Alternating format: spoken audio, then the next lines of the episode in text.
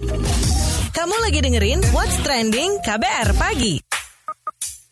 What's Trending kembali menemani pagi hari Anda di um, Kamis, oke, okay, 17 Oktober 2019.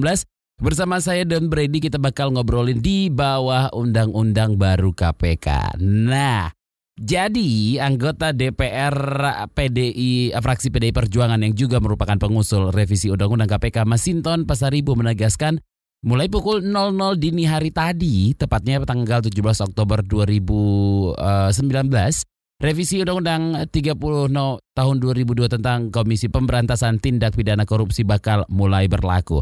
Berarti mulai pukul 00 tadi nih ya. Ia menyatakan setelah undang-undang ini berlaku, perkara KPK akan ditangani dengan mengacu kepada undang-undang yang baru. Ia juga menegaskan kewenangan KPK tak bakal dipangkas. KPK kata dia tetap bisa melakukan penindakan atau operasi tangkap tangan atau OTT meski belum ada dewan pengawas hingga Desember nanti. Kita dengar cuplikan statementnya berikut ini.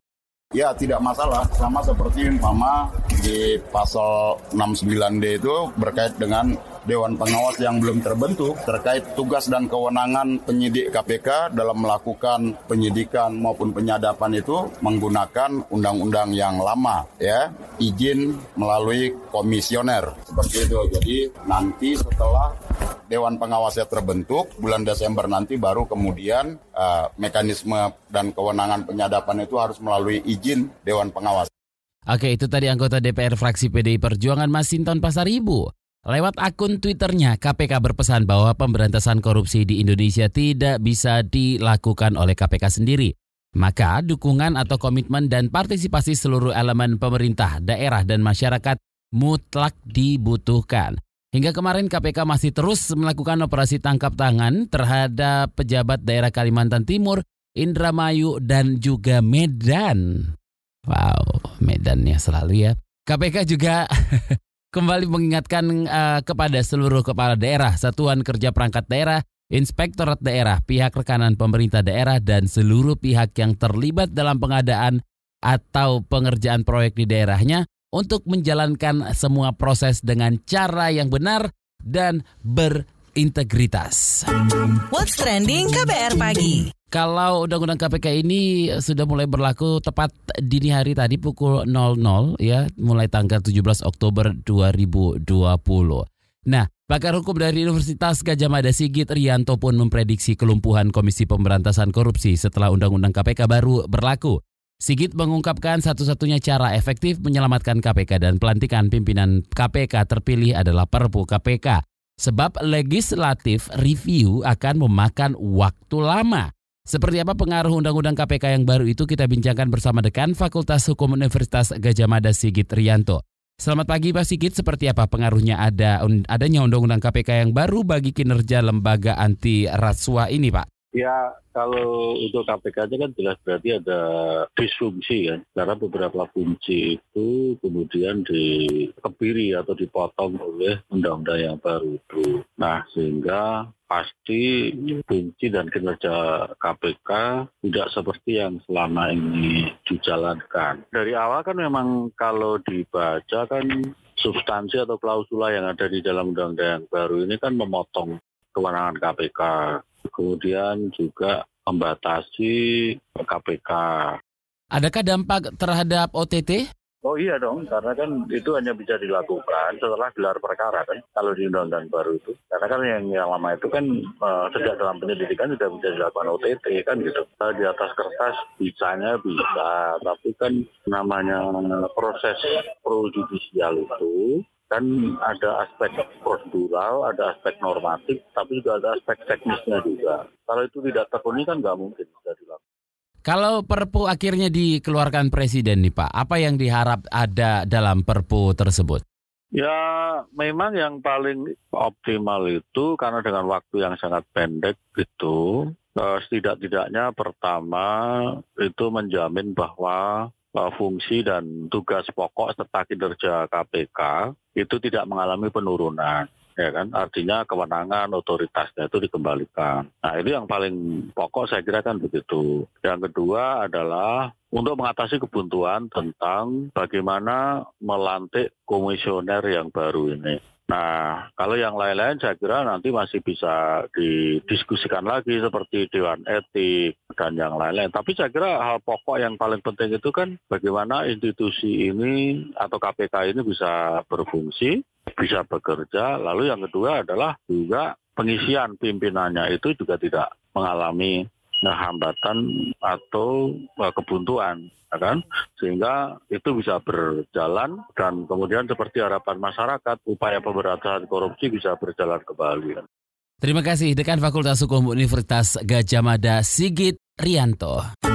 What's trending KBR pagi?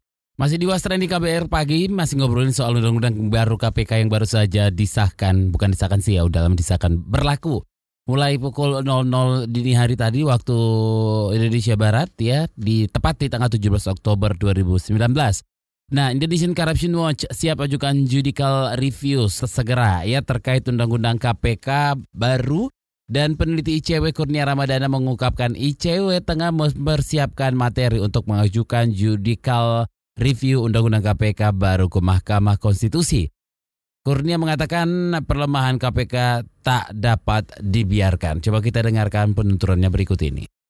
Judicial review itu pasti akan kita lakukan ya, menunggu sampai masuk pada lembar negara. Jadi kita mendesak agar Perpu juga segera dikeluarkan dan kita sembari menyiapkan beberapa permohonan terkait dengan pengujian Undang-Undang KPK. Sementara itu Badan Eksekutif Mahasiswa Seluruh Indonesia atau BEM SI rencananya akan turun ke jalan menuntut Presiden segera mengeluarkan peraturan pemerintah pengganti undang-undang atau Perpu KPK. Hari ini Kamis 17 Oktober 2019. Koordinator wilayah BEM Sejabodetabek dan Banten, Ervan Kurniawan mengklaim seribu orang itu bakal turun melakukan aksi di depan Istana Negara. Ervan menyebut selain di Jakarta, aksi BEM seluruh Indonesia juga akan dilakukan di daerah-daerah lain dan Ervan menyebut bahwa kampus yang siap turun antara lain dari Yogyakarta, wilayah Kalimantan, dan Sumatera, serta daerah lainnya. Lebih jelasnya lagi, kita akan tanyakan kepada Koordinator Wilayah BEM Sejabodetabek dan Banten, Ervan Kurniawan. Ervan, bagaimana rencana aksi di hari pertama berlakunya Undang-Undang KPK yang baru? Apa tuntutannya? Kami sudah melakukan konsolidasi. Jadi kemarin sudah konfirmasi lebih dari 18 kampus sudah siap untuk hadir. Dan target kemarin di Teklab kami ada 1000 masaki yang turun. Lalu tuntutannya adalah kami mendesak untuk Presiden Republik Indonesia untuk segera akan mengu segera mengeluarkan Perpu KPK. Ya, Perpu yang dimaksud itu adalah untuk menggantikan dari revisi untuk ya bahasanya apa ya membatalkan terkait dengan revisi Undang-Undang KPK dan dikembalikan kepada Undang-Undang KPK yang lama. Siapa saja uh, pesertanya? Jadi kami aksi itu nggak hanya di Jakarta saja, tapi di Jogja sudah konfirmasi hadir, di Kalimantan sudah, di Sumatera juga sudah, bahkan di daerah-daerah pun sudah konfirmasi untuk hadir di, di wilayah masing-masing. Oke, lokasinya di mana? Iya. Aksi kami lakukan di Patung Kuda, Istana Negara. Cuman sebelum itu kami ramaikan jalan raya terlebih dahulu. Jadi nanti rencananya teman-teman dari UNJ akan long march dari UNJ ke Istana. Begitu juga dengan kampus-kampus yang ada di Jakarta Timur untuk long march juga dari kampusnya masing-masing yang bertemu di Senen lalu uh, titik kumpulnya di Patung Kuda. Seperti itu. Jadi ada jalan sehat lah bahasanya. Oke, terima kasih Koordinator Wilayah BEM Sejabodetabek dan Banten Ervan Kurniawan dan sebelumnya ada peneliti ICW Kurnia Ramadana. What's trending KBR pagi? Penasaran sama komentar Miss KBR? Ini dia Miss KBR. Usai sudah cerita tentang kita, akhiri saja segalanya. Karena ternyata sudah sejak lama Semua dusta Ku tak percaya ini hari genap sudah 30 hari sejak Undang-Undang KPK sah alias diketok palu oleh DPR. Aduh, bol, lagu barusan mewakili perasaan Miss KBR banget. Berasa dibohongin gak sih? Intinya sih, lantaran itu undang-undang udah berlaku dong, KPK bakalan mati suri. Hmm, musababnya ya, dalam Undang-Undang KPK yang baru itu akan disebut setiap penindakan termasuk penyitaan, penyadapan, dan penggeledahan wajib mendapat izin dari Dewan Pengawas atau Dewas. Sementara, Dewan itu kan sejauh ini ini belum dibentuk. Butuh waktu, em? Meski nih ya, ada yang bilang kalau sebenar-benarnya Undang-Undang KPK yang gres alias baru itu punya aturan perkara peralihan ini. Itu ada dalam pasal 69D. Akan tetapi kalau melirik catatannya KPK nih ya, pasal 69D itu justru bertentangan dengan pasal 2 yang menyebut Undang-Undang KPK berlaku pada tanggal diundangkan. Ya salam, bikin undang-undang kok isinya bertentangan gitu. Ceritanya nggak lurus. Itulah kan bikin KPK sanksi untuk melangkah melaksanakan fungsi penindakan sebelum Dewan Pengawas dibentuk karena berpotensi digugat balik. Secara ya koruptor kan pastinya nyari segala cara kan untuk menghindar dari hukuman termasuk ngesahin undang-undang KPK. Plus, lantaran undang-undang baru itu, semua mua aturan di KPK bakalan berubah. Pastinya ya mulai dari prosedur penyelidikan, penyidikan, hingga penuntutan akan berubah. Sementara belum ada persiapan prosedur baru yang merujuk ke undang-undang KPK yang baru. Artinya apa coba? KPK dibikin jadi hidup segan, mati tak mau. Biajal, pesta porakan itu pastinya para koruptor. Itu dia tadi komentar dari Miss KBR. Mau tahu besok Miss KBR bakal komentar apa lagi? Tungguin cuma di KBR Pagi. What's trending KBR pagi. Saya dan Brady pamit. Besok ketemu lagi ya. Have a nice day. Bye-bye. Terima kasih ya sudah dengerin What's Trending KBR pagi.